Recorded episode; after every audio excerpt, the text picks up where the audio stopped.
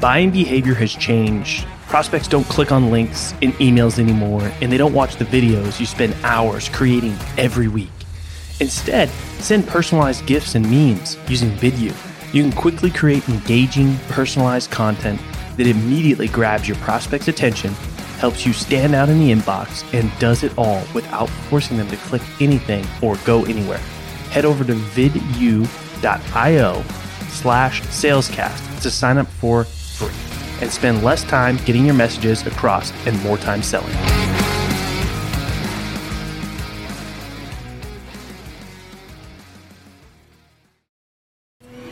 Welcome to the Sales Hustle, the only no BS podcast where we bring you the real, raw, uncut experiences from sales change makers across various industries. The only place where you can get what you're looking for to up your sales game. Today's episode is brought to you by Salescast. Salescast helps sales professionals transform the relationship building process and win their dream clients. I'm your host, Colin Mitchell. All right, what is up, sales hustlers? I've got a fantastic guest for you today. I've got Ryan Scalera, who is in sales at A Sales Guy, uh, which is ran by the infamous Keenan. Um, I actually coincidentally have my I am a sales badass t-shirt courtesy of Keenan on today. I did survive gap selling live, made it out with a couple of bruises and scrapes. Um, but I was the only one to actually sell Keenan thus far, so not too bad. Anyway, I'm going to let you guys learn a little bit more about Ryan and how he got into sales, and then we're going to talk about tactical stuff. I imagine we're going to talk about gap selling, uh, and we'll see where it goes. So, Ryan, thanks so much for coming on the show. I appreciate you for having me, and that is a trophy to to wear. The only one to sell Keenan is a, a good thing. That's I. We're me and Rachel are afraid of that show ourselves, and huh. we we both sold Keenan, so that takes a lot a lot. Yeah, I'd love to talk more about that. So first, let's give a little give folks a little context like how did you get into sales? And tell them a little bit about yourself. And i love to tell everybody this but i mean it the short version because we want to save this for the tactical stuff as much as possible. Absolutely. So um, you know, after after leaving college, I would do what anyone who wanted to get into sales in New Jersey would do, which is sell frozen Italian food. Uh, and uh, that was my. It was completely by accident. I I found out I was uh, about to have my daughter. Um, that my wife was pregnant. It was really exciting time, and I was like, "Oh my god!" I left the music industry right before this. So I knew that I wanted to get into a job where I could communicate with a lot of people. And this was selling frozen Italian food at a farmer's market. I then went to selling glass bottled milk door to door. So I, I did a lot of the really weird and tough sales in the beginning. Mm. And the, the road has been really winding and confusing, but the best road I've ever taken. Wow. Okay. So common common story. People just kind of. I mean, one thing you said that stood out is you like anybody who wanted to get into sales because that's that's a that's an interesting thing because most people don't necessarily want to get into sales. Most people have a very bad, you know, taste in their mouth from somebody who sold them or mm-hmm. uh, something like that, and they think, oh, salespeople are evil or it's a dirty word, or you know, those are kind of the more common things that I hear. And they're like, you know, hey, uh, I lost my job or graduated in 2008 and sales was the only thing that was, you know, hiring and I fell into sales. But you said you wanted to get into sales. So tell me a little bit about that. So it, it was odd. I mean, it, I didn't end up liking it for the beginning because I realized I wanted to believe in whatever I sold. Um, and that mm-hmm. was the challenge in the beginning was working for companies that I either enjoyed their product um, or I just believed that they were really good at what they did and they were helping people. Mm. I think that's like a key thing that people, when they get into sales or they they see one of those kind of like sketchy salespeople, um, it typically is something where it's like forcing or trying to you know pummel over someone into buying something that they may not want, may not need. for me, I love Italian food. I'm an Italian guy from New Jersey. So, but do you love frozen Italian food? I don't. And the funny thing is, th- this guy who was at my wedding, like he was a good uh, friend. He still is, and he inspired me. He said, "One day, Ryan, you're gonna find a, a like a more sophisticated sale, and you're gonna leave this all behind." So he's very supportive and he knew that I was I was crushing it when I did it. But I could just talk about the ingredients, and people would start their mouth would start watering. And I would I love cooking, so I started going into oh this is how he does the rollatini, and it, oh it has this, and this is how you got to cook it. And for some reason, I was able to outdo any of the people that I was working with who just kind of like opened the coolers and showed them the food, and then was like, "Do you want to buy?" Um, so I'd, I'd strike up real conversation, and that's something I learned in the music industry. So I like when I sat down after the music industry, I was like, "What skill set do I have?" And I was like, "Okay, I can get the attention of really important people." I got to meet a lot of famous people, and I did it in very weird and slick ways. I find that so relevant to calling up CEOs and and getting in touch with really important people in business is very relatable to how it was in the music industry because you have even you've even you've even uh, incorporated that into how you outreach, which I've seen some of your videos. I finally got the skill sets to connect and uh, allowed to show a little bit more of my personality. Yeah, yeah. Okay, so so y- y- basically, what you're saying is like being creative can really help you in sales because then you can really differentiate yourself in the type of conversations that you have, the way that you do your outreach, or breaking through the noise of all the other bullshit that they're used to hearing from everybody else with their cold call script and their cold emails and their LinkedIn DMs that just are about features and benefits. Hands down. I mean, how many emails do you get in your inbox? Like, that's what every salesperson that's doing cold outreach should think. They're competing with everyone else and crafting the most perfect educational email sometimes it just isn't how you get it even though their services could be 10 times more important if they can't figure out a way to break through the noise and that's where creativity comes in like how do you get the attention and then the back end how do you deliver once you know once you get that attention it's it's definitely it's definitely an important point um, so listen up sales hustlers because you know, showing up differently, being creative, and bringing yourself into the conversation can make a big difference. Now, just to be, you know, devil's advocate for a minute, right? Mm-hmm. Because there's a lot of people, and I've even thought this myself, is like it's hard to scale that, right? Like, yep. especially when a lot of these sales orgs are like, you got to do, you got to have this many meetings, you got to have this many discovery calls, you got to have this many demos, you got to make this many dials. And it's like, yeah, but it took me a half a day to create this perfect email with this perfect video.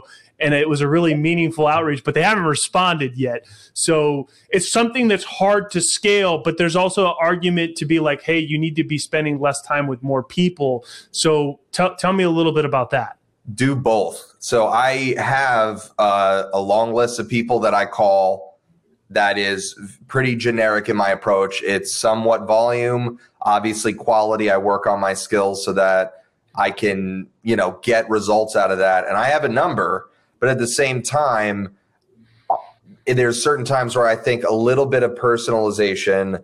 If I can find a connective tissue, which those two videos I did, one for Gong, one for GetAccept, there was a mm-hmm. connective tissue that I found that I was able to take my creativity and pull it together that didn't take away from my other activities that I need to do to hit my number, get the right amount of meetings, get the right amount of revenue in. But ultimately, it, I, I don't think you have to be siloed to quantity or quality.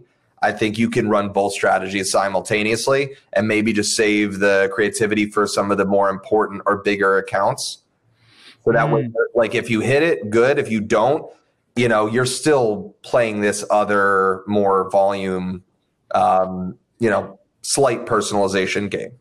Right. Yeah. So making space for both, you know, your quality, your your quality that, or maybe you know the your dream list. Right. Mm. Everybody's got their dream list. Um, but tell me one thing that stood out that you said is you found this, you know, connective tissue to be able to, you know, open up your creativity to reach out in that way. So yeah. tell me about that. Like, are you looking for opportunities to do something creative? Are you creating time or space to like do research around people on your dream list? Like, walk me through the tactical steps of like how you're finding time to reach out differently in a very personalized way. Um, yep it, on top of also doing your more volume driven activities? So it's something that I definitely stumble upon. Gong was someone I wanted to to speak to, and I love their company. I love their product. I was just such a big fan in general of them, and I started to create a strategy. I knew I was going to do something around this. I had to figure out what it was going to be. So when they announced their their Series D, I knew a lot of people were posting this video of congratulations, Gong, you know, you're so awesome, talk to me, uh, kind of thing. And I saw so many people doing it. And, you know, I just figured out how could I take it, take what I know from them, and just instead of reinventing the wheel, just turn it just a little bit, do something different to get their attention. So I connected with a ton of their salespeople. I was already speaking with some of them. I was already speaking with the marketing team. Um, and I started to create uh, an approach where I knew that these many people had read Gap Selling. They call themselves gongsters. Everybody keeps uh, quoting uh, "Living in a Gongster's Paradise." So I decided to change the song to another one that was uh, from Office Space to be a little more relevant. Then I wrote the lyrics, I recorded it, I put the video together, and I made it really funny. And I knew that if I did it this way, they're also a LinkedIn heavy organization. I knew that this would speak their love language, so to speak. They're, mm-hmm. it's getting in front of their ICP too. So I'm connected to all sales leaders. They're selling to sales leaders as well. So that's why I chose GetAccept the same way, is because I knew it would do a similar thing. The salespeople would all kind of rally together and be like, oh, you have to take this meeting now. This is this is very creative. Like we wish we could do this kind of stuff. So it was very thought out, and I repeated the exact process for GetAccept as well, and plus little extra branding for them. So I think mm. them were a little over ten thousand views, bunch of sales leaders comment. So it's uh, it was fun to do. So what has have you number one? Did you get the meeting? I don't. I don't want to. It's not like a kiss and tell thing, but yeah, I got. I got both of the meetings fairly quickly. Um, may it, it will it is it out of social pressure? Possibly a little. Um, where it's like their sales doesn't matter though. You, you just need the. You just got to get the meeting, and then it's up to you from there. Yeah. If you're pro, if you're following a proper gap selling framework, which I'm going to assume you are then you can see if it's a fit or if there's something you can solve for them, right? It's always a work in progress. I don't think anybody is a perfect gap seller. Uh, yeah. And I've even seen Keenan be like, you know, even though I wrote it and it is me, like it's not easy all the time. Sometimes you miss something. So I think it's an ideal uh, to be able to live up to kind of thing. Oh yeah, I mean it's it's it's hard to uh, it's easy to see things in other people, but that it's harder to see it in yourself sometimes, especially in a salesperson, right? Like you can, you know, see a colleague that's like, oh, they should have said that. They shouldn't have said that. Or why didn't they ask that? Right. But then it's harder to see it in yourself. But I mean, my experience going on Gap Sell Keenan live, like I thought I was doing a decent job, but every time his face lit up, I knew I had something coming at me that uh, you know it's almost like stopped me in my tracks. Like, okay, what's he going to say now? You and it's, it's it's funny because like that is a lot of the coaching. It's great. It's not as I think it's it's a lot easier to work for Keenan than people might think. He goes hard on the feedback on the live because I think we need to call attention to that. Most people rely on their product or they're they're trying to sell on technical problems. So I get that, but in the same time, like I, I had a perfect, uh, not perfect, but a, ve- a very good discovery call I did, and the feedback was you could have gotten to that problem quicker. So I think mm. there's always ways to improve. Even the perfect call where you close the business, there's a way you could have served the client better, could have done it better, and that's one of the best uh, benefits of working for Keenan is the amazing coaching that I get, um, which I feel like is for free. Mm, yeah, no, and that's huge. Something you said stood out, right? Is is is is that you know there's always room to get better, right? So I think that's where a lot of salespeople fall short, especially people that have been in sales a lot. Sometimes they think that they know it all, right? Or hey, this is what I've been doing and it's been working and got me this far. So why am I going to listen to you know somebody else, right? But yeah. the minute you stop learning or stop being open minded to getting better, you're in trouble. I totally agree. And that's um, like I think coming here was I even said to him, I'm like, I was a little afraid, but the reason I was afraid is because I was afraid to shine a light on where I need to improve. And just coming to that conclusion made me realize that I had to do it. Mm-hmm. Mm, okay.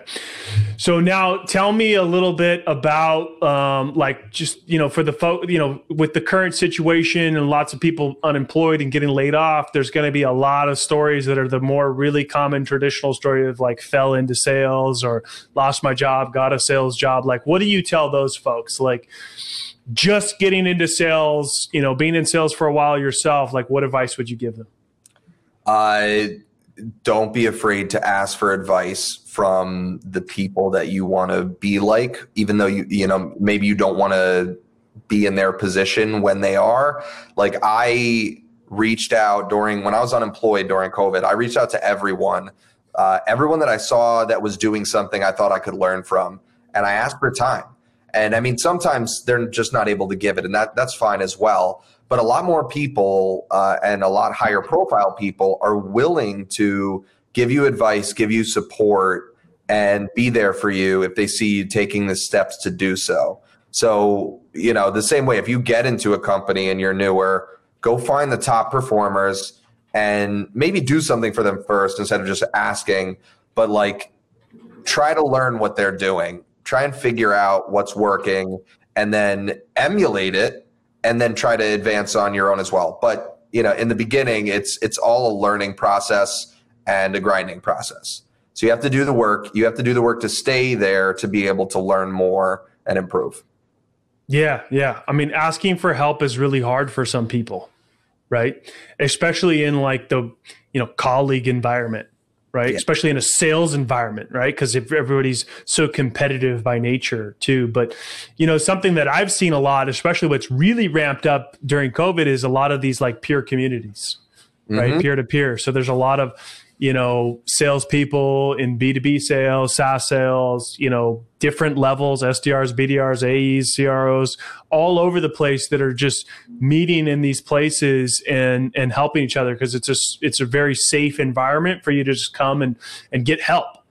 Yeah. You know, and, and but you got to ask. You got to speak up. You got to ask for help and people human beings like helping people. So there's going to be somebody that's willing to step up and give you that help hands down. Um, and I've had several people starting to reach out to me now, asking for advice, help, stuff like that. And I love, I love doing it.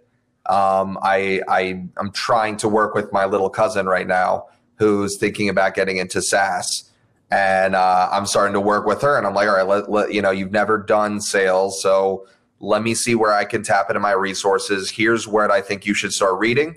Here's what you should start thinking about because these are the truths about the industry, but here's the result that could come from it. If this is really what you want, but I want you to soul search and, and figure out it if it is. Um, I think asking for help is hard and people don't feel like worthy enough to ask for help. But at the end of the day, people are people. And as what you said, they want, they want to help. Um, some may be too busy to offer their time, but they'll usually send you some sort of advice. Yeah, yeah. Now I want to go back to something you said early on, right? Is because you talked a little bit about like being passionate about what you sell, either making a difference or, or something like that. How important, you know, this is something that people have different opinions on. How important do you think that is and why? Uh, I think it's about 90 percent important because listen, every every product, every service has its flaws. So you're not, and you may work for a company that's the third best in the industry um, that might be for a reason, that may not be. But I think that believing in what you sell is extremely important. It, it keeps you away from selling a product and puts you towards solving problems. And when I like, I fully believe in gap selling. that is just I went through it. I saw the results it had for me, all the things that they were claiming that it was going to improve my win rates, increase my deal sizes, stop my discounting, get, you know, bad leads out of my funnel. It did that mm-hmm. and really quickly. So I was like, this is amazing. I would love to do this. I also wanted to sell to sales leaders, so it, it just kind of lined up. But if you're if you truly do not believe in what you sell at all and you're just using pricing tactics and all that stuff, go find another job. Like that that's my advice. Go. All right, listen up. If you're not passionate about what you're doing, go find something that you are, um, because you know it's only gonna, you're only gonna. Not that you couldn't survive. make it work or survive, but you're you're limiting yourself when when when you have a, a deep reason why you're doing what you're doing, you can go a lot further. And and and that doesn't mean that like if you're just getting into sales that you have to be super passionate about the first sales job, but maybe it's just to, you know, see if your sales is a good fit for you, right? Because it's hard to turn down a job, especially in today's economy, right? But um, you know, you're only going to go so far and you're going to be limiting yourself if you're not passionate about what you do. If you really think that you're serving, helping others, or have a deep, you know, seated, you know, um, reason why for yourself personally as well. I, I like what you said. I actually had to turn down a job that paid more and was kind of like a guarantee that it would all work out. They were just in such a good position um, that I knew I could get through and I could do but I was just maybe 15% less passionate about that than I was about what I'm doing. And I, I, it was a hard convince for the rest of my family and my wife. But at the same time, I was like, I know that it'll keep me happier long term to do what I'm more passionate about. And I think, oh yeah, it, it's and, yeah, it's a trade because you, you you can't you can't show up as your best self at work if you're not if your personal needs aren't being met, right? If you're not happy, if you're not, you know, different things, balanced, if you're not, you know, being fulfilled by what you're doing. There's so many personal things that need to be in good order, even, you know, eating healthy, sleeping well, taking care of yourself, meditating, whatever it is. Like there's so much personal work that has to be done to be able to show up as your best self in your professional, you know, job. Yeah, they say that like if your five to nine is not good, it's likely that your nine to five won't be right or the or, or if or you're or vice versa right or the flip side. I had to think about that for a second but but but yeah if you're not taking care of yourself personally then you're going to show up with a shitty attitude every day and not perform. Yeah. Right? Um and so yeah i mean your personal and professional definitely need to be like integrated and if one is suffering the other will for sure 100% mm. Um, all right. So now, what about folks that have been in sales for a while? Maybe they have, eh, I guess, for lack of a better term, shitty leadership, um, or they're not getting the training that they need, or they've kind of hit a ceiling. Like, what do you tell those folks? Um, I mean, this depends on their specific scenario, but I've been a big fan of taking a step backwards to take a step forwards. I've seen a lot of people do it, especially now with with COVID and lack of jobs on the market, where maybe a VP has to go take a director position to build back up to a VP or become a you know a CRO or and then on the lower side, like if you're an AE, don't feel ashamed to take a step back and become uh, a, you know a hybrid or an SDR if you know you can execute and then grow your career from it. Um, I think that people kind of get, they feel like trapped into where they are. And therefore, they think that if they make a move, it'll be damaging to their career. There's a lot of talk about job hopping, but at the same time, mm. there's a lot of companies that say, Have you executed? Uh, what were your results? And i don't really mind the fact that you've been at other companies. What did you do at those companies? So for me i'm starting to i i, I don't just try to get education from keenan. I reach out to the other people and the other thought leaders and i really try to absorb as much as i can from them. I think people used to stay too siloed to their company and what they could provide them where there's mm. so many educational resources out there. As you said, those community groups. Um, yeah, I see a bunch of people just jumping on like Thursday night sales. Your your you're, you know Scott Leese like all these people are putting stuff out there. It depends on what you're willing to go out and consume. Some people have a time constraint, but I have two kids, a wife, and a lot of other stuff I'm juggling. So I'm, you know, if I'm able to do it every once in a while, I think that other people should start doing that. Yeah, no, I, I totally agree. And a couple things you said, you know, stood out, right? Is if you're an A if you're an AE and you have to take a SDR job, like that's that's okay, right? If you're maybe you're not passionate about what you're doing and you're limiting yourself, but to you you know to get in somewhere where you can really you know feel fulfilled by what you're doing and really feel like you're serving people well might mean taking a step back and also you know people are different, right? So every environment maybe the environment you're in is not the best. Some people do well in more of a full sales cycle, you know, type of role. Yeah. Right. Where they're doing lead gen and, you know, selling, you know, um, some people might do better in more of a startup environment. Some people might thrive more in a larger, you know, corporate environment. So, you know, see maybe, you know, that's something to consider as well. Yeah, testing out where you, you fit. I I think that I really enjoy startups, but I've never worked. I, I have, but not in a tech, a large, large tech company. I have the assumption, but I, I could be wrong. I could go work for a large company one day and love it, and all the structure and processes already built out. But I I'm just someone who likes to be able to have flexibility to build those kind of things and figure out what is going to work best and where we could take it. Where I don't think that might be conducive. So like if you're in a startup and you're trying to get to a larger company, there's probably a play that you could do in that startup to help you start leveraging to get into that next role that will get you where you want. I also like I was an account executive for a couple years. I'm basically taking a step down into more of a hybrid role because I really want to lead a sales development team one day and grow one. And I knew that I was only an SDR for like eight months when I was one because I crushed it and just got promoted. But I was like, I want to put my money where my mouth is. If I'm really going to coach and train people to do this, I want to be able to prove that I can still do it and I can do mm. it at a level that most people like are, take time to reach. So that's, that's an inter- yeah, that's an interesting thing because um you know, there's there's the common scenario where bestseller gets promoted to you know promoted to managing a team or VP or manager or whatever, and it's not the right place for them. It shouldn't be.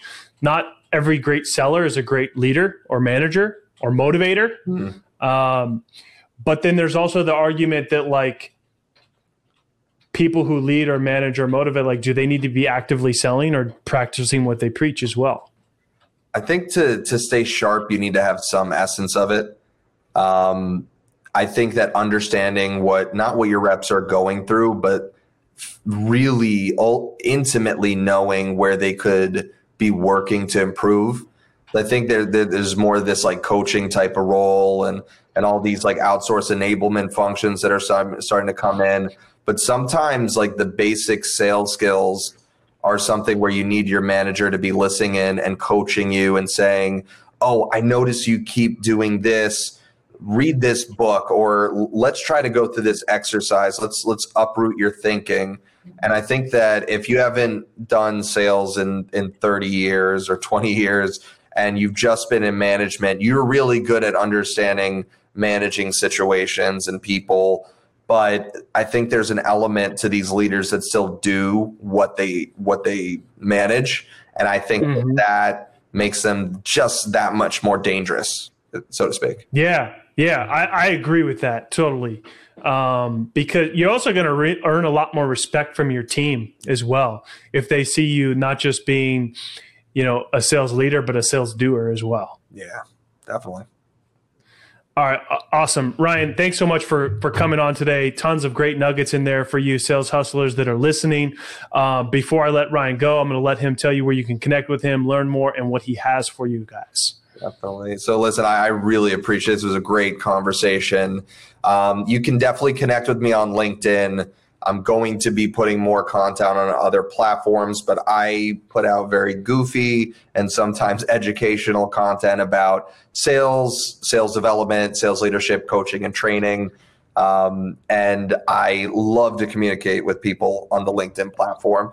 So you can always count on me to respond to messages, content, and yeah, that's really where I love to connect.